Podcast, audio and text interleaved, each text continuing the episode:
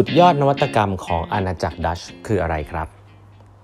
สวัสดีครับ ท่านผู้ฟังทุกท่านยินดีต้อนรับเข้าสู่ 8บรรทัดครึ่งพอดแคสต์สาระดีๆสำหรับคนทำงานที่ไม่ค่อยมีเวลาเช่นคุณครับ อยู่กับผมต้องกวีวุฒิเจ้าของเพจ8บรรทัดครึ่งนะฮะครั้งนี้เป็น EP ที่ 1065 แล้วนะครับ ที่มาพูดคุยกันนะครับ ก่อนอื่นนะครับผมขอขอบคุณนะฮะทาง Asia Books นะครับที่ผ่านมาสนับสนุนหนังสือ8บรรทัดครึ่งทุกเดือนเลยนะฮะ ก็เดือนนี้นะครับ มีหนังสือที่ผมเลือกแล้วก็จะนำมาเล่าให้แฟนๆแบบทัดครึ่งฟังก็ต้องขออนุญาตขอบคุณทางเอเชียบุ๊กนะฮะเดือนนี้เนี่ยตอนนี้ผมอ่านหนังสือเล่มนึงอยู่นะครับเอ่อ Michael Dale Play Nice But Win นะฮะ Play Nice But Win เป็นหนังสือที่เอ่อคนที่เขียนคือ Michael Dale นะครับเป็นบริษัท Dell Computer นั่นเองโอ้โหมันมาก Michael Dale เขียนเองนะครับอันนี้ผมเลือกมาเองเลย อีกเล่มหนึ่งซึ่งรออ่านอยู่กำลังอยากอ่านมากคือ หนังสือของเจมส์ไดสันฮะเซอร์เจมส์ไดสันก็ เครื่องดูดฝุ่นนะฮะเครื่องเครื่องม้วนผมไดสัน Invention Alive นะฮะก็เจอเจมส์ไดสันเขียนเองเหมือนกันนะครับว่าการสร้างบริษัทไดสันขึ้นมาทำยังไงโอ้สองเล่มนี้นี่คือ 2 คนนี้เนี่ยเขียนเองแล้วก็เขาไม่เคยเขียนที่ไหนด้วยนะครับ ก็อันนี้ก็เลยเป็นเป็นอะไรที่ผมค่อนข้าง looking forward ที่จะอ่านเรื่องนี้มากๆนะครับ แล้วก็มีอีก 2 เล่มนะฮะขอไม่ลงรายละเอียด ก็ขอบคุณเอเชียบุ๊กมากๆนะครับที่ส่งหนังสือมาให้นะฮะสนับสนุนตลอดเลยขอบคุณมากๆเลยนะครับ วันนี้นะฮะผมจะขอเล่าต่อนะครับถึงหนังสือทีเนี้ยคือหนังสือไอไอเนี่ยไอ the principles for dealing with the changing world order ของ Ray Dalio เล่มนี้เนี่ยพอพูดหลักการตะกี้ที่ผมเล่าเล่าให้ฟังไปครั้งสองครั้งที่แล้วแล้วเนี่ยทีเนี้ยภาพใหญ่เรียบร้อยไปแล้ว ทีนี้เขาก็จะลงรายละเอียดแต่ละอาณาจักรนะครับ แต่ว่าผมคงไม่ไปเล่าทุกอาณาจักรที่มันเป็นแบบรายละเอียดเป๊ะๆเนาะ จะเล่าในแต่ละว่าอาณาจักรเนี่ยมันมีอะไรที่เด็ดแล้วก็สร้างขึ้นมา แล้วก็ทุกวันนี้บางทียังใช้อยู่เลยนะครับ อันแรกเลยฮะเขาจะพูดถึงอาณาจักรที่เกิดขึ้นนะครับถ้าเราย้อนกลับไปผมว่าถ้าใช้ snapshot ย้อนกลับไป ปัจจุบันนะก็ต้องบอกว่าประเทศที่ดูยิ่งใหญ่มากๆ ประเทศหนึ่งก็มีมีมหาอำนาจแบบมากๆ ก็คือเป็นประเทศอเมริกาเนาะแต่ถ้าย้อนกลับไปก่อนอเมริกาเนี่ยก่อนสงครามโลกครั้งที่1เนี่ยก็ต้องบอกเป็นประเทศอังกฤษนะฮะแต่ก่อนที่เป็นประเทศอังกฤษเนี่ยก็ต้องบอกว่าเป็นประเทศเอ่อ ดัตช์หรือเนเธอร์แลนด์นะครับหลายๆท่านอาจจะเคยได้ยินนะฮะเราเคยเราเคยเรียนหนังสือกันบริษัทอีสอินเดียนอินเดียนอีสอะไรอย่างเงี้ยที่เขามาค้าขายกับประเทศเรานะอย่างนู้นอย่างนี้อย่างนั้น ซึ่งผมว่าเรื่องเนี้ยเป็นเราตอนเด็กเราก็ไม่ได้เรียนที่มาที่ไปมันคืออะไรเนาะเราก็จำออกมา แต่อันเนี้ยคือประเทศที่มีมหาอำนาจมากครับ ก็คือบริษัทอีสอินเดียนครับดัตช์อีสอินเดียน ซึ่งอันนี้แหละฮะคือเป็นบริเป็นเป็นสิ่งที่ตอนที่อาณาจักรดัชรุ่งเรืองเนี่ยมันมีหลาย ๆ สิ่งที่เกิดขึ้นเป็นสูตรสำเร็จนะครับ ซึ่งผมก็ต้องบอกว่าสูตรสาเร็จอันแรก ๆ เนี่ยก็เกิดขึ้นจากอันจากรดัชเนี่ยแหละนะครับถามว่าอาณจากเขารุ่งเรืองได้อย่างไรนะครับ ก็ต้องบอกว่าตอนที่อาณาจากรดัชเนี่ยทำสงครามชนะกับทางสเปนนะครับบริษัทอาณาจักรดัชก็เริ่มแข็งแรงมากขึ้นนะฮะตามสูตรอาณาจักรดัชเนี่ยปกครองนะครับ ก็ใช้ระบอบที่ค่อนข้างจะเรียกว่าถ้าเป็นยุคนี้คือ autonomy พอสมควรก็คือว่าให้แต่ละก๊กแต่ละเหล่าเนี่ยปกครองกันเองพอพอสมควรนะให้ให้ autonomy เป็น collective of statesman มากกว่าที่จะเป็น single monarch หรือ leader นะครับเป็นเป็น leader เดี่ยวหรือเป็นเผด็จการ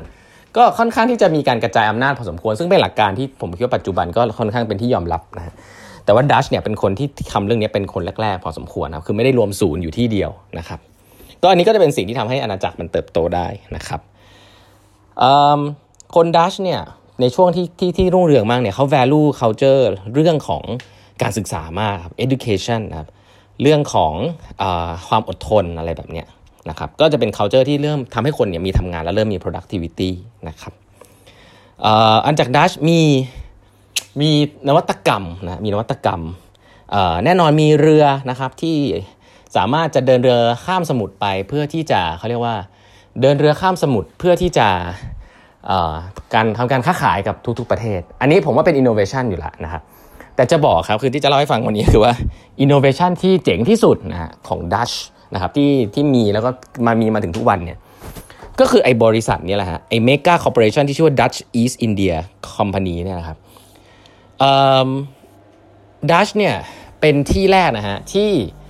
ทำบริษัทจำกัดขึ้นมาเราเคยได้ยินไหมบริษัทจำกัดนะ คือสร้างบริษัทที่เป็นเอนติตี้ที่คนเนี่ยสามารถที่จะลงทุนเข้าไป แล้วก็เอาทุนนั้นเนี่ยไปทำอะไรไปทำสิ่งต่างๆได้ไอ้ระบบของเขาเรียกว่าระบบของการระดมทุนแบบนี้นะครับระบบแล้วก็อีกอย่างหนึ่งก็คือระบบของตลาดหลักทรัพย์นะฮะดัชเนี่ยต้องก็ต้องเรียกว่าเป็นคนเขาเรียกว่า